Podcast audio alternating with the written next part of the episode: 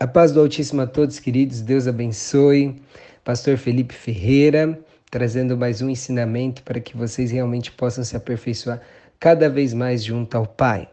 Primeiramente, agradeço que você esteja no nosso podcast. Peço que você encaminhe para o maior número de pessoas e assim que nós venhamos a transformar pessoas para que se tornem excelentes para Deus, que amem pessoas e que realmente sejam luz para o mundo, pois esse é o propósito do Ministério EFOS. Meus amados, após tantas solicitações, após muitas pessoas me solicitarem, eu vou encaminhar para vocês um ensino muito conciso a respeito de dízimos. Muitas pessoas têm dúvidas sobre esse assunto porque justamente não entendem a, a finalidade bíblica para o dízimo em si. Muito me moveu realmente a encaminhar para que as pessoas tenham entendimento, porque muitas pessoas ensinei sobre dízimo, realmente tiveram grandes transformações em suas vidas e elas me pediram isso para que assim venha atingir o maior número de pessoas possível, sempre com muito entendimento. Então, o Altíssimo me permitiu para que eu viesse realmente abrir o entendimento de muitos a respeito de um assunto que é tão simples, mas que muitas vezes o homem acaba complicando. Bom, o que, que seria o dízimo, ou seja, o teu propósito financeiro, a décima parte? Para aqueles que não sabem, dízimo significa décima parte, ou seja, 10% dos seus rendimentos você destina para a obra de Deus. Ou seja, é quando você reconhece que tudo aquilo que nós temos vem de Deus. Significa você dedicar uma pequena parte de tudo aquilo que Deus derrama em nossas vidas para abençoar e multiplicar a sua obra aqui na terra. Ou seja, quando você dizima, você está pegando uma pequena parte, 10%, e ali você reaplica na obra de Deus. A fé sem obras é morta, assim também como o amor a Deus sem ação é morto. Se você ama a obra de Deus, mas você não dizima, você não faz propósito financeiro com ele, então você não demonstra isso. Então, obviamente, quando nós temos um coração grato e generoso a Deus, certamente nós entregamos com alegria e com fidelidade.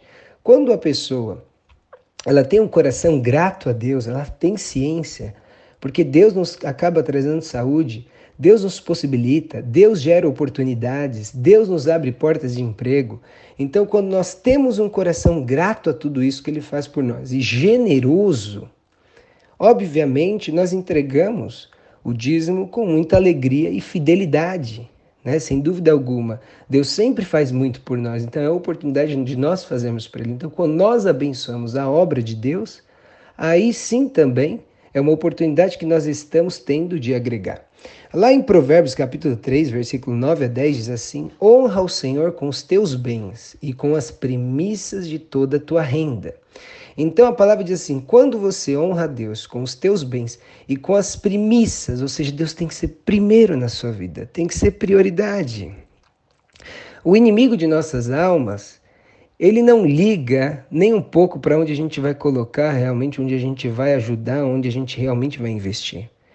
Mas quando a gente realmente se dedica, se firma em abençoar a obra de Deus, isso aí realmente gera um constrangimento nele.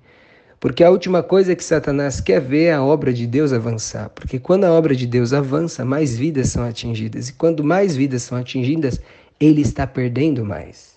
Então, por isso que muitas vezes o inimigo sempre vai querer que nós venhamos fazer tudo, menos dizimar. Fazer tudo, primeiro, menos dizimar.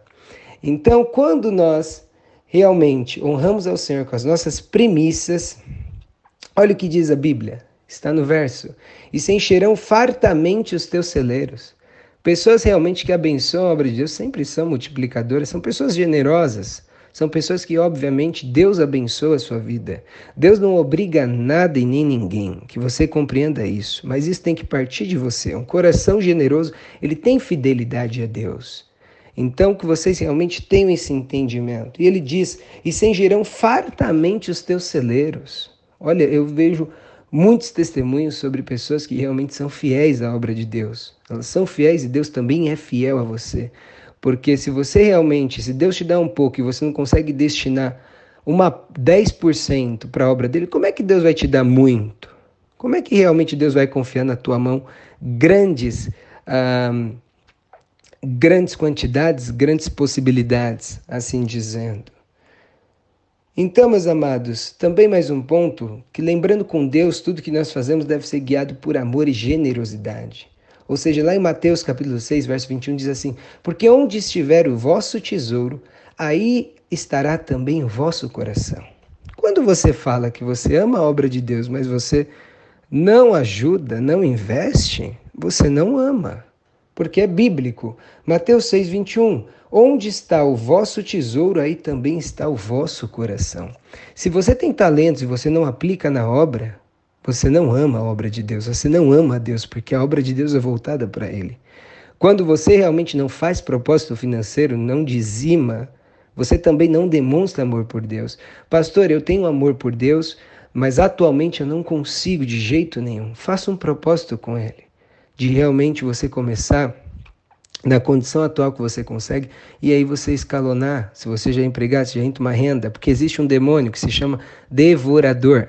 Devorador, meus amados, eu já conheci pessoas que ganham 30 mil reais e que elas não prosperavam de jeito nenhum, porque esse demônio é um demônio impulsivo e ele somente sai quando você começa a justamente dizimar, fazer propósito financeiro com Deus.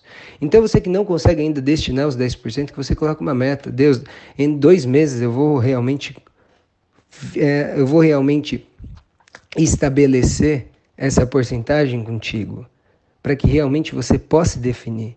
Mas é bíblico. Nosso coração realmente ele vai estar onde está a aplicação do nosso tesouro. Se eu tenho muitos talentos e não aplico na obra de Deus, então não amo a Deus. Assim é com tudo que nós recebemos.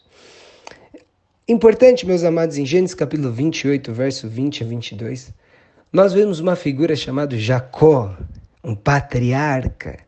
Jacó, que era filho de Isaac, neto de Abraão, ele sai ali da terra do seu, do seu pai, quando ele engana ali juntamente o seu irmão, porque o seu irmão abre mão do seu chamado, e Jacó sai sem nada. Jacó sai somente com a roupa do corpo. E ele diz assim que ele fez um voto, olha lá, 20 a 22. E Jacó fez um voto dizendo: Se Deus for comigo e me guardar nessa viagem que faço, e me dar pão para comer e vestes para vestir, e eu em paz tornar a casa de meu pai, o Senhor me dará, o Senhor me será por Deus. E esta pedra que tenho posto por coluna será casa de Deus e de tudo quanto me deres, certamente te darei o dízimo. Gênesis capítulo 28, versículo 20 a 22. Ou seja, Jacó sem nada, ele faz uma promessa, um voto a Deus de que tudo que Deus viesse abençoar, ele daria o dízimo, a décima parte, 10% dos rendimentos. Sabe como voltou Jacó depois? Farto, extremamente farto. E não foi por uma troca, mas sim por uma generosidade. Olha, pai, eu não tenho nada. Se o senhor me der alguma coisa, pai, se realmente o senhor me abençoar, eu vou dar, pai, o dízimo, 10%. Jacó, quando ele volta ao seu irmão, ele dá muitos presentes para o seu irmão. Deus prosperou muito Jacó. E por que, que Deus prosperou? Justamente por causa do coração dele, que era um coração generoso. Gálatas capítulo 6, verso 7 diz assim: Não se deixe enganar, de Deus não se zomba, pois o que o homem semear, isso também colherá. Ou seja, nós colhemos o que plantamos. Jacó, ali, ele define com Deus: Pai, tudo que o Senhor me der, eu abençoarei a ti, a tua obra, realmente vou dizimar. Nós colheu o que plantou. Como é que realmente Deus vai te dar muito se com pouco você já se apega tanto?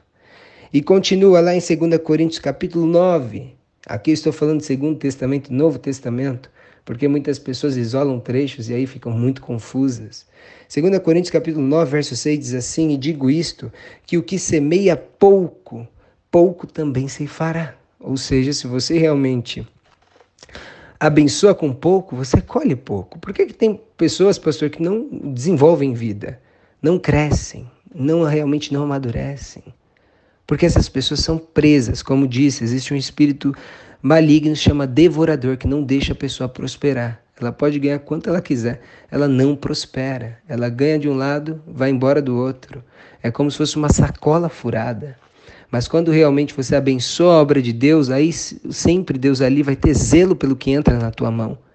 Porque ele sabe que você é uma pessoa que está multiplicando vidas. Porque quando você dizima, quando você faz propósito financeiro com Deus, quando você, a gente chama de generosidade, você está transformando vidas, você está gerando vidas ao reino de Deus.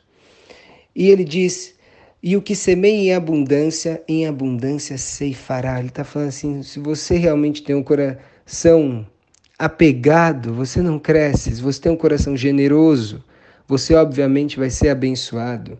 Por isso que ele diz: o que semeia em abundância, em abundância ceifará. Ceifará, para quem não sabe, é colher.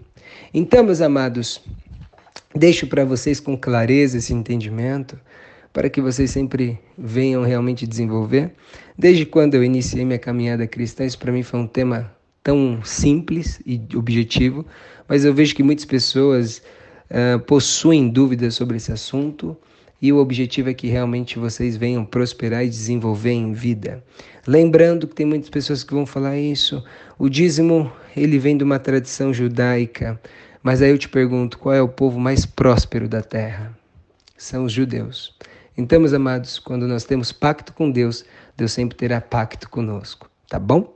Um abraço, queridos, Deus abençoe e que vocês multipliquem a mensagem para que assim nós venhamos atingir cada vez mais almas para o Pai e transformar vidas. Esse é o nosso foco, transformar vidas para o reino de Deus. Deus abençoe, queridos. Um grande abraço.